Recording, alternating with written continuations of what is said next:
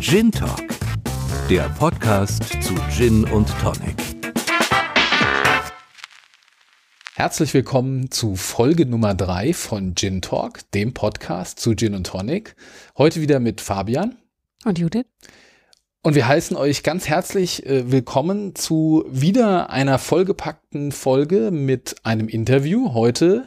Ja, wir haben äh, die Macher vom Gießen Dry Gin befragt.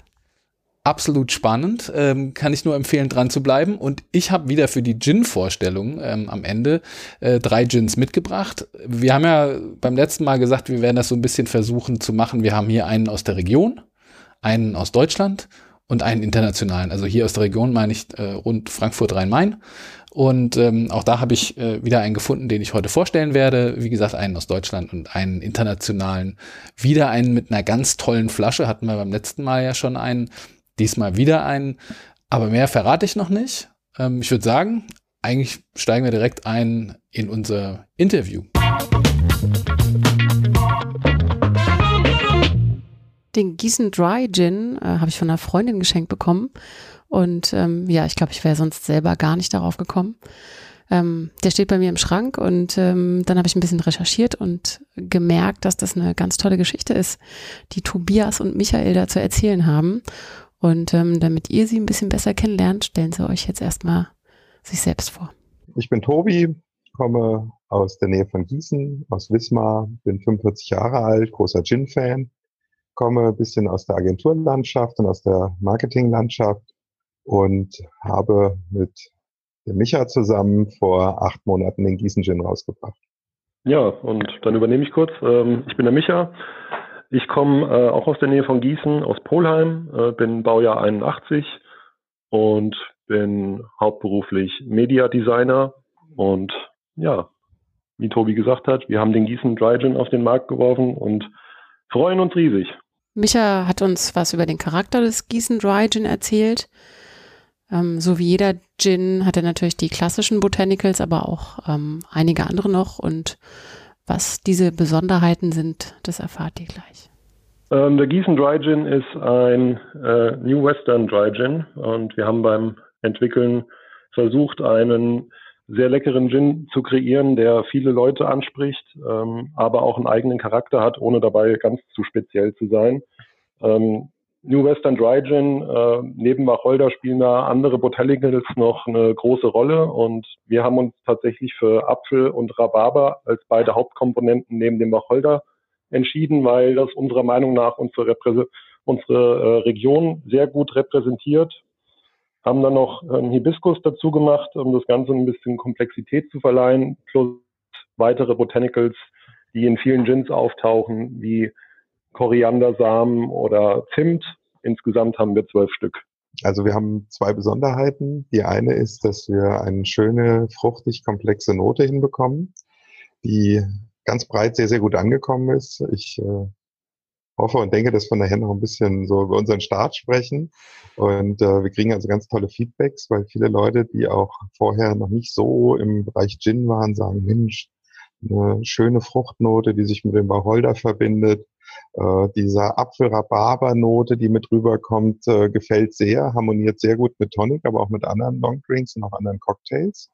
Das ist so der eine Part, der, ähm, denke ich, ein bisschen besonders ist. Und ich, äh, wir freuen uns immer und laden jeden ein, gerne zu probieren, weil wir dann ganz tolle Feedbacks bekommen. Und der zweite Part ist, wir haben 46 Prozent in unserem Gin. Und das hat auch ein bisschen Hintergrund und Hintergrundstory. Wir sind hier in Gießen große Basketballfans. Es ist eine Basketballstadt und hier gibt es bei uns die Gießen 46ers. Und deswegen war für uns irgendwie klar, 46 Prozent braucht auch dieser Gin. Und trotz der etwas mehr Umdrehungen, der etwas höheren Alkoholprozente, äh, ist der sehr, sehr mild. Also auch einen Schluck mal pur genießen und die Aromen rausschmecken, das macht richtig viel Freude, das macht richtig viel Spaß. Und ähm, das, glaube ich, sind alles Dinge, die unseren diesen Dry Gin ein bisschen auszeichnen. Eigentlich könnte man sagen, dass die Liebe zum Gin die zwei zusammengebracht hat. Aber am Ende kam doch alles ganz anders und ähm, warum Silvester da eine Rolle spielt, äh, ja, hört selbst. Wir kennen uns ähm, über Agenturen, also wir sind beide, kommen beide aus der Werbung, aus der Medienbranche. Ähm, unsere Freundschaft ist über unsere Frauen gewachsen, die auch äh, schon lange befreundet sind. Und ähm, wie es zum Gin gekommen ist, ist ganz lustige Geschichte. 2016 auf 2017 an einem jetzt für uns legendären Silvesterabend äh, haben wir bei Freunden zusammen gefeiert und auch äh, ordentlich Gin Tonic getrunken und uns dann zu später Stunde über den Gin unterhalten und äh, beide ähm, parallel quasi gesagt, äh, wie traurig das ist, dass unsere Region noch keinen eigenen Gin hat, das eigentlich auf der Hand liegt, äh, weil unser Autokennzeichen in Gin mit GI drinne steckt. Und äh, dem wollten wir dann gerne Abhilfe schaffen. Das Lustige ist, wenn ich das ergänzen darf, wir haben so, ich würde sagen, geschätzt gefühlt, äh, so ganz genau gibt es die Aufzeichnung nicht mehr, um halb drei Uhr morgens äh, dieses Gespräch gehabt. Hatten uns auch irgendwie in die Augen geschaut und haben gesagt, Mensch, das ist eine gute Idee, das machen wir. Und wie der ein oder andere Hörer vielleicht kennt, nicht jede Idee, die morgens um halb drei entsteht, gelangt je zu einer Umsetzung. Und äh, dennoch war das in dem Fall ein bisschen anders. Also wir haben uns zwei, zwei, drei Wochen später getroffen und haben uns immer noch angeguckt und haben gesagt, das passt, das ist eigentlich eine richtig gute Idee. Und jetzt lass uns mal damit auseinandersetzen, wie man sowas in Angriff nehmen kann, so ein Projekt. Und haben dann neben unserer Arbeit als Leidenschaftsprojekt daran festgehalten und haben dann anderthalb Jahre später tatsächlich die erste Flasche in den Händen halten dürfen. Ganz spannend ist auch, wie es nach der Idee, die die beiden hatten, weiterging und wie sie es dann wirklich umgesetzt haben, dass am Ende ihr ganz eigener Gin herausgekommen ist. Wir haben uns beide schon äh, vorher auch mit dem Thema Gin und Tonic beschäftigt, natürlich im, im privaten Bereich, haben sehr viel im, im Netz recherchiert und geschaut, äh, wie funktioniert das eigentlich, was ist da drin und haben dann irgendwann angefangen, äh, im privaten Partykeller über mehrere Nachtsessions ähm, Ansatzverfahren zu starten über Mazerationen, wo wir, wo wir immer viel Spaß dabei hatten und äh, lange probiert haben, welche Zutat verhält sich, wenn man sie im Alkohol einlegt, wann kommt welcher Geschmack. Da gab es wilde, wilde Versuche, ähm, haben uns dadurch aber an die Rezeptur rangetastet und äh, Tobi hat dann irgendwann noch ausfindig machen können, dass äh, wir doch vielleicht mal ein Destillierseminar besuchen sollten. Und das haben wir in Österreich getan. Und da waren wir ein Wochenende und haben tatsächlich auch unser Mazerat dann mal an einer Tischdistille durchdestilliert und vor Ort auch mit dem Destilliermeister unsere Rezeptur diskutiert und uns da auch noch einige Tipps abgeholt. Sogar die Profis sind begeistert vom Gießen Dry Gin. Äh, das hätten die beiden auch selbst nicht gedacht. Und ähm, ja, dann haben sie natürlich auch noch eine Destille gefunden, wo sie es produzieren lassen können. Wir haben eine hessische Distillerie gefunden, äh, die sitzt in Schlitz, ist auch nebenbei eine der ältesten Destillerien mindestens Europas, äh, vielleicht sogar weltweit, 1585 gegründet. Dort hat uns der, ja, wie man so sagt, das Gefühl, Look and Feel, die Leute und auch die ehrliche Handwerkskunst sehr, sehr gut gefallen. Auf der anderen Seite wollten wir unbedingt in Hessen bleiben und haben dann dort unsere Rezeptur, die wir abgestimmt hatten, ähm, mit denen besprochen, die gezeigt und äh, waren auch offen noch für Anregungen von Fachleuten und was uns bis heute freut, dass die gesagt haben, nee, das klingt schon richtig gut. Das ist eine ganz spannende Geschichte. Wir würden das gerne genauso äh, umsetzen, wie uns das vorgibt. Und aus diesen äh, Themen mit minimalen Abstimmungen ist dann tatsächlich der Gießen Dry Gin entstanden. Und äh, das macht viel Freude dort und äh, ist dann auch so ein bisschen heimatverbundener, weil in Hessen sollte die Distillerie schon sein. Als wir präsentiert hatten, hatten wir natürlich auch unser Destillat mit, was wir dann selbst äh, auch durchdestilliert hatten und äh, haben es dann auch verkostet. Und äh, die Destilliermeisterin vor Ort war sehr angetan und sagte auch äh, zum Geschäftsführer des, der Distille, hm, der schmeckt aber sehr gut und da habt ihr echt ein tolles Produkt entwickelt und das macht uns auch echt sehr stolz, quasi als Laie unsere eigene Rezeptur natürlich über, über sehr viel äh, Details und Liebe verfeinert selbst kreiert zu haben. Der Gin kam so gut an, dass äh, der ihnen aus den Händen gerissen wurde und da blieb ihnen nur eine Möglichkeit, nachzuproduzieren glaube, alles, was wir da erleben konnten und durften, das äh, würde vermutlich jetzt das Format sprengen. Ähm, das war eine ganz, ganz tolle Sache. Wir hatten ähm, ein Release geplant, ein Produktrelease. Unser Thema, unsere Stimmung, unser Aufhänger ist ein wenig das Thema Liebig. Liebig als äh, Justus von Liebig, der in Gießen über viele Jahre, Jahrzehnte gelehrt hat und gelebt hat. Äh, und wir haben sozusagen das Produkt ihm gewidmet und hatten auch im Liebig Laboratorium, im Liebig Museum vor Ort ähm, den Produktrelease. Und wir hatten kurz vorher eine, ähm, ein Zeitungsinterview geben dürfen. Und dort ähm, ist das dann schon langsam stadtbekannt geworden oder eine Region bekannt geworden. Und ab diesem Zeitpunkt ähm, haben sich die Dinge für uns ein bisschen verschoben. Äh, unsere erste Auflage, die so gedacht war, na ja, wenn wir die in einem halben Jahr bis Jahr verkaufen, dann sind wir sehr, sehr glücklich. Äh, die war nach zwei Wochen weg. Wir sind wirklich gestürmt worden. Wir hatten die Zeit vor Weihnachten. Wir haben nachproduziert und gemacht.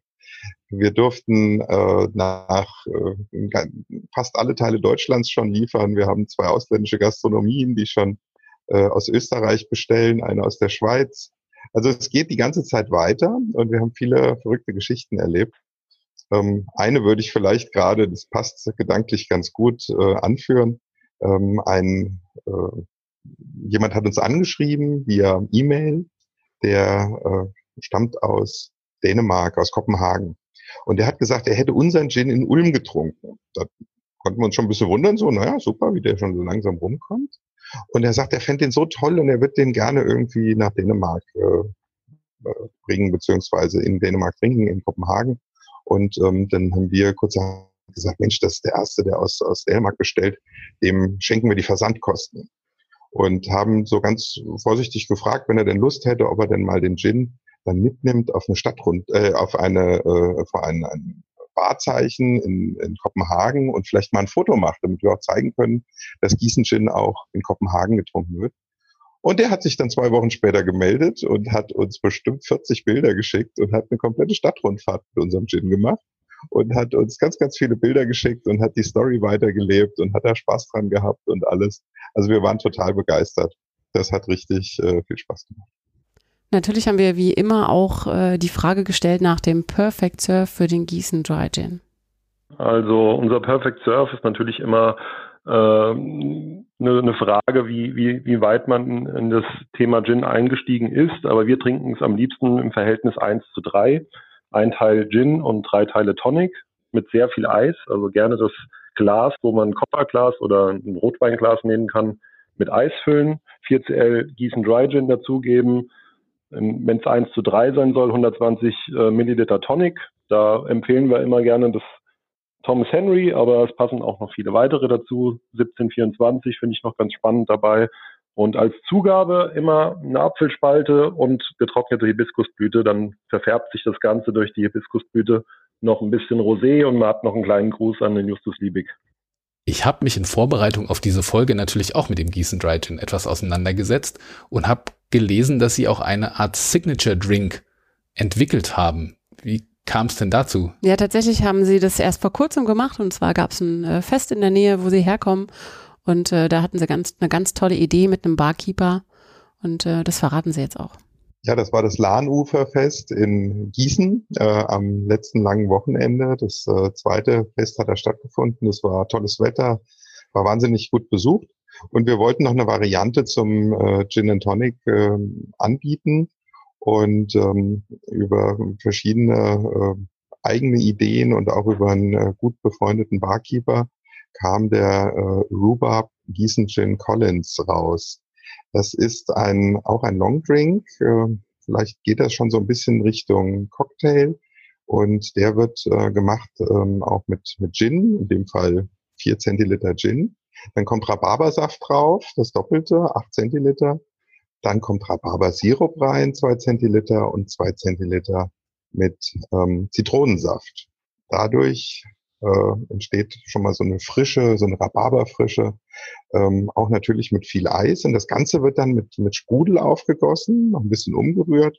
Und es ist ein wunderbarer Sommer-Summer-Cocktail, der sehr, sehr erfrischend ist, sehr, sehr gut äh, bei den Leuten ankam. Und wir waren total baff. Äh, auf dem Fest wurde fast 50 Prozent auch der getrunken und wurde immer wieder bestellt und haben ganz tolle Feedbacks drauf bekommen. Es ist einfach mal eine Abwechslung, äh, wie man Gin auch genießen kann. Das war's vom Gießen Dry Gin von unserem Interview. Mehr zum Gießen Dry Gin findet ihr ähm, auf unserer Website in den Show Notes. Und ähm, ja, noch mehr zu Gin gibt es jetzt gleich von Fabian.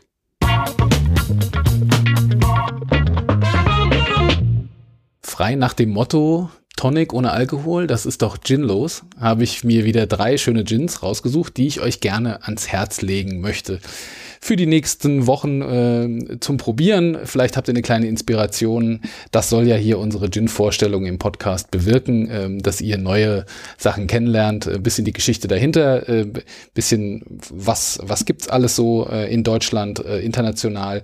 Und deswegen habe ich heute wieder drei Stück mitgebracht.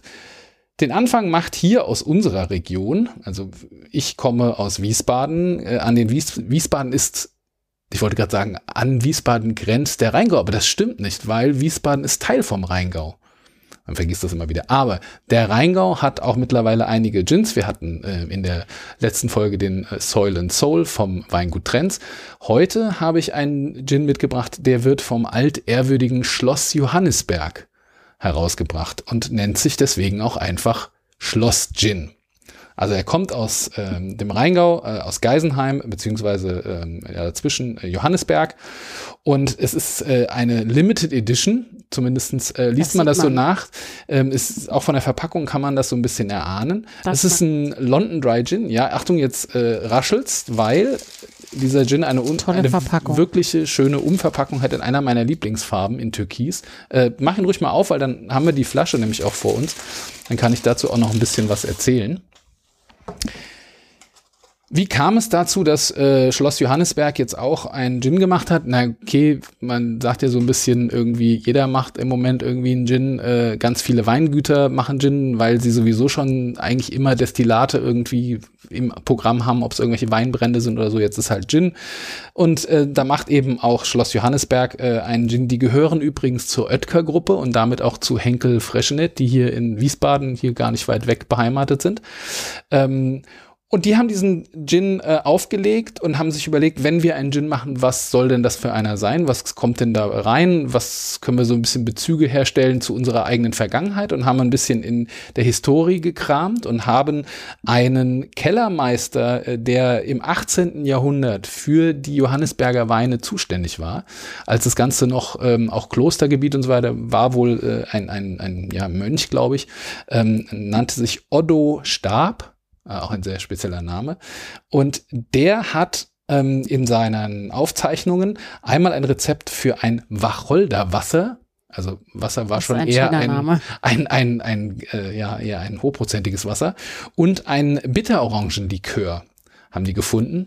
Und da im äh, Schlossgarten vom Schloss Johannisberg auch, Johannisberg auch ähm, Bitterorangen wachsen, haben sie gesagt, okay, dann wird das unsere Hauptbotanical neben dem Wacholder. Und ähm, deswegen äh, ist das vorherrschende Botanical neben dem Wacholder eben jetzt in diesem Gin die Bitterorange, die dort im Garten dann auch äh, geerntet wird. Ähm, sie haben dann noch Lavendel dazu getan, Zitronengras und wohl noch andere Kräuter, von denen man nichts erfährt. Also geheime ich habe recherchiert. Zutaten. Ja, keine Ahnung, geheime Zutaten oder Vielleicht haben sie auch das reingetan, was irgendwo übrig war. Keine Ahnung. Nee, das war jetzt vielleicht ein bisschen flapsig, aber äh, man, man äh, schmeckt auch jetzt nicht so viel raus. Ich meine, wir können den mal aufmachen. Du kannst ja mal dran riechen. Und wenn du noch irgendetwas entdeckst, was dann man da drin, dann, dann verrat es uns. Ähm, ich kann ein bisschen was zur Flasche und zu den Fakten sagen. Riecht ganz mild. Ja, es ist mhm. äh, schon eher so ein bisschen sommerlich, würde mhm. ich sagen. Ja. Die Flasche ist so eine klassische Gin-Flasche, würde ich sagen. Rund, ja, also bisschen wie bei der Hirschberg hatte auch äh, oder hat auch so eine Flasche. So verschiedene Gins gibt's in dieser speziellen Flasche. Was den so ein bisschen besonders macht und wo man auch so ein bisschen den Bezug zum Weinbau hin ähm, sieht, ist der Glaskorken, den die verwendet haben. Also das finde ich total spannend. Eben kein klassischer äh, Korken, Naturkorken oder, sondern dieser Glaskorken, wie ihn auch ähm, richtig gute Premium-Weinflaschen mittlerweile haben. Das macht ihn irgendwie schick. Und macht ihn wirklich ganz schick. Auch vom Etikett, vom Design, finde ich, ist sehr, sehr gut gelungen. Eben Türkis ist eine vorherrschende Farbe, dann mit diesen Bitterorangen im Design und äh, Small Batch Schloss Gin distilled with the dried peel of bitter oranges crowned in the gardens of Schloss Johannisberg. Also man sieht auch in der Beschreibung hier auf Englisch sehr international ausgerichtet, wahrscheinlich für die ganzen Rheingau-Touristen aus Amerika mhm. äh, extra kreiert, die den dann äh, literweise und flaschenweise mit in die Heimat nehmen sollen. Ja, es ist vielleicht ein bisschen so ein Tourist, Touristen-Gin, Marketing-Gin. Ich mag ihn aber trotzdem sehr gerne. Ich, ich trinke ihn gerade im Sommer ganz gerne und ähm, würde empfehlen einen Thomas Henry dazu, weil das mit der Kohlensäure so ein bisschen auch dieses Bitterorange ganz gut unterstützt. Und ich finde, man kann es auch auf die Spitze treiben und könnte noch eine normale Orangenschale äh, mit reinmachen, um nochmal diese Orangenfruchtnote noch mehr auch in der Nase zu haben. Das wäre sozusagen meine Empfehlung für den Perfect Surf. Zu den Fakten noch, äh, es ist eine Halb-Liter-Flasche und vom Alkoholgehalt sind wir hier bei 44 Prozent. Das war der Schloss Gin. Der nächste im Bunde kommt jetzt nicht hier aus der Region, sondern aus einer anderen sehr schönen Region Deutschlands, aus Fall. dem Schwarzwald der Black Forest Dry Gin. Den habe ich mal geschenkt bekommen ähm, von einem sehr netten Menschen. Und ich mag ihn wirklich sehr gerne. Es gibt ja viele Schwarzwald-Gins. Es gibt den Needle, es gibt dann äh, vom, vom Lidl, die haben immer wieder, und dann gibt's diesen, äh, wie heißt der, da ist auch die Frau hier drauf mit diesen Puscheln äh, auf dem Hut. Das ist ja ah, mit dieser äh, Tracht, ja. Tracht aus dem mhm. Schwarzwald. Da gibt's Iris, heißt der, glaube ich. Ich kenne den gar nicht. Also gibt's Aber ich weiß verschiedene. Auch, es gibt viel, scheinbar mögen die Gin herzustellen im Schwarzwald. Und das ist immer, natürlich spielen die dann so ein bisschen mit diesem Wald und diesem Kräuterigen und so. Und das macht er auch. Ähm, er kommt von der Brennerei Fies. Schöner Name. Klingt fies, aber ist sehr lecker. Aus Oberkirch im Schwarzwald. Die Hauptbotanicals sind Wacholder, Schwarzwälder Weißtanne, die ich jetzt nicht so rausgerochen habe, ich weiß aber auch nicht, wie die riecht, Lavendel, Angelikasamen, Moosbeeren und noch ein paar andere nicht weiter benannte Kräuter. Da macht ja jeder so ein bisschen sein Geheimnis draus. Ich finde, wenn man sich die Flasche anguckt und auch das Design, äh, es gibt ja unterschiedliche Arten von Gins, würde ich mal sagen. Ja, es gibt mittlerweile viele Brennereien, die einen Gin machen, der dann auch keine eigene Website bekommt, sondern den findest du halt auf der Brennerei-Webseite unter Liköre und Brände und unter Gin irgendwie.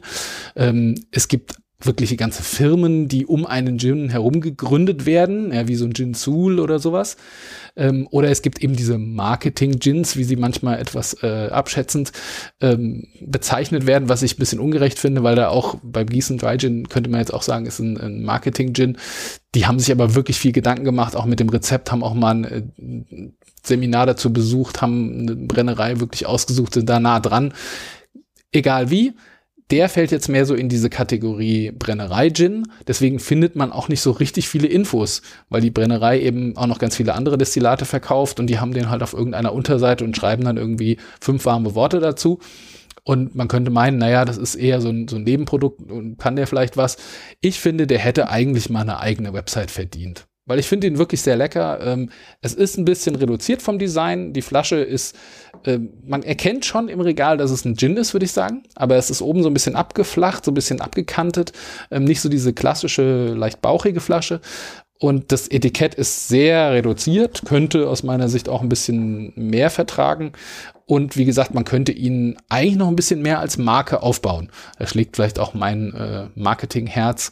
Und ja, aber insgesamt äh, wirklich ein, ein guter Gin gibt's hier in der Halbliterflasche.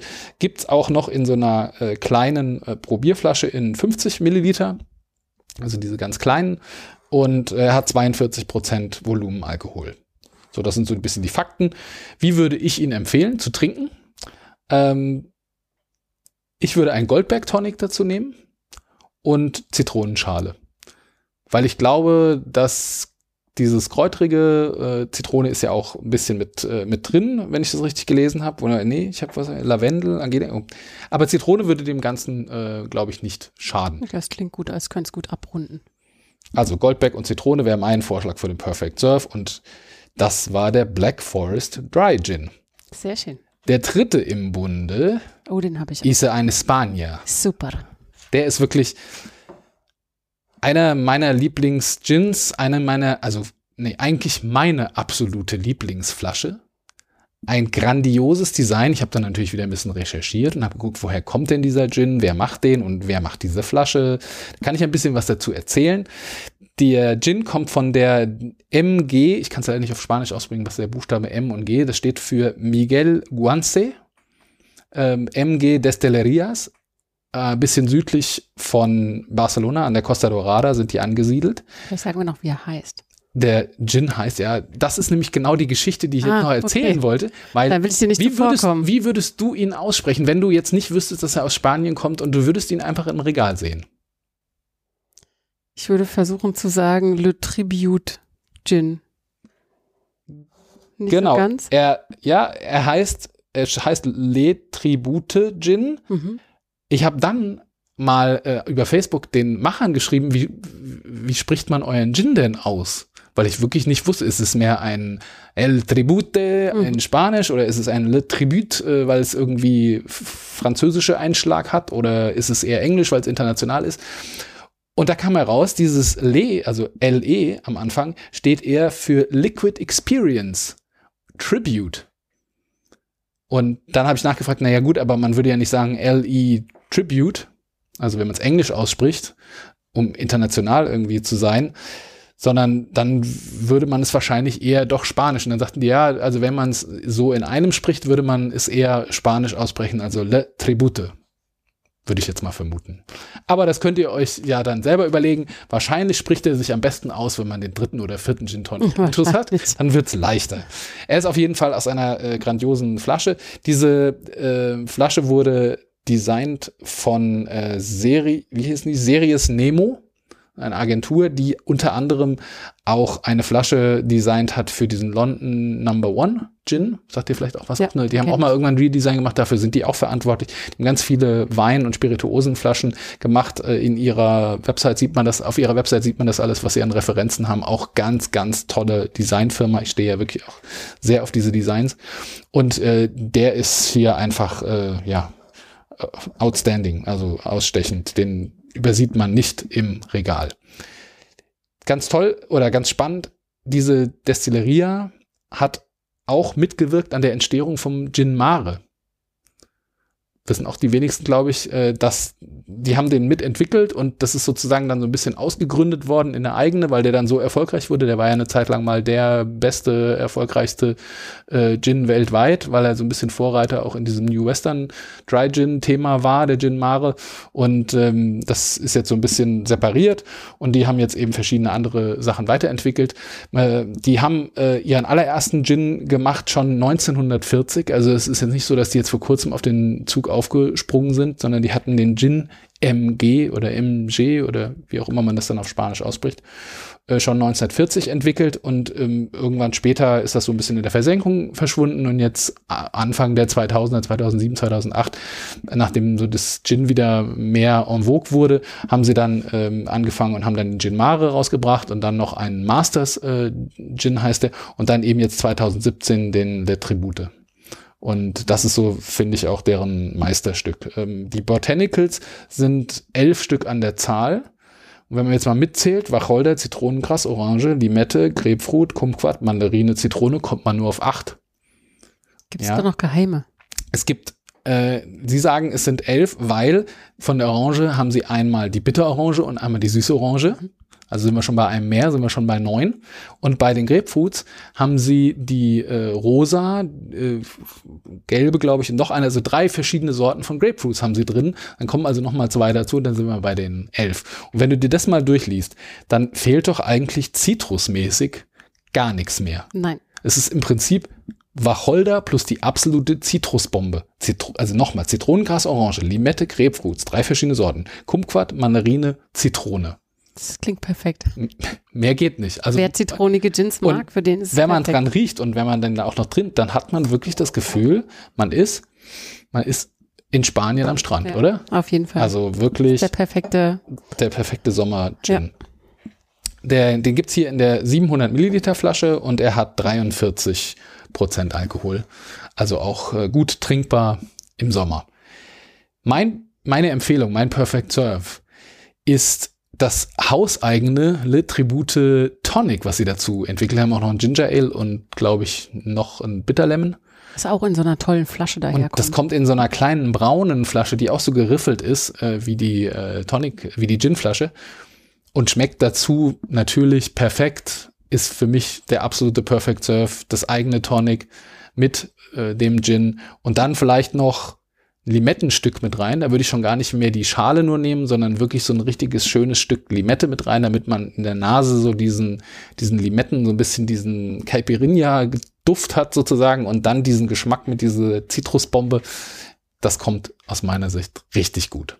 Klingt perfekt. Ja, das waren sie schon wieder, meine drei Vorstellungen für heute sehr unterschiedlich und ich hoffe, für euch war was dabei und ihr habt vielleicht eine Anregung bekommen, euch doch den ein oder anderen davon auch mal zu besorgen und zu probieren.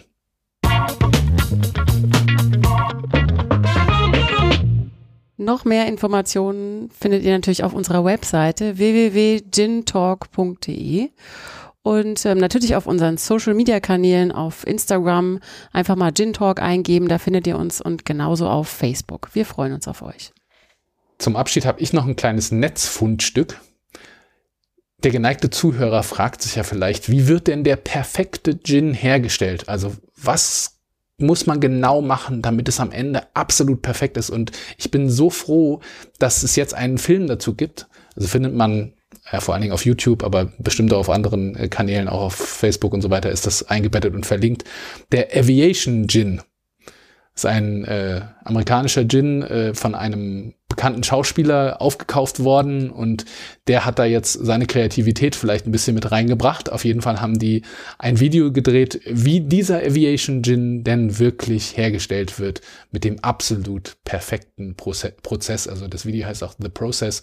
Also wenn ihr das mal eingebt ähm, in YouTube oder im Internet generell, werdet ihr das finden und ihr werdet hoffentlich genauso viel schmunzeln und lachen wie ich, als ich das gefunden habe. Und das ist so für diese Folge mein Netzfundstück. Und damit verabschiede ich mich, wünsche euch eine tolle Gin-beseelte Zeit und bis wir uns dann wieder hören bei der nächsten Folge. Genau, ich verabschiede mich auch und ähm, ja, bis zum nächsten Mal. Wir freuen uns.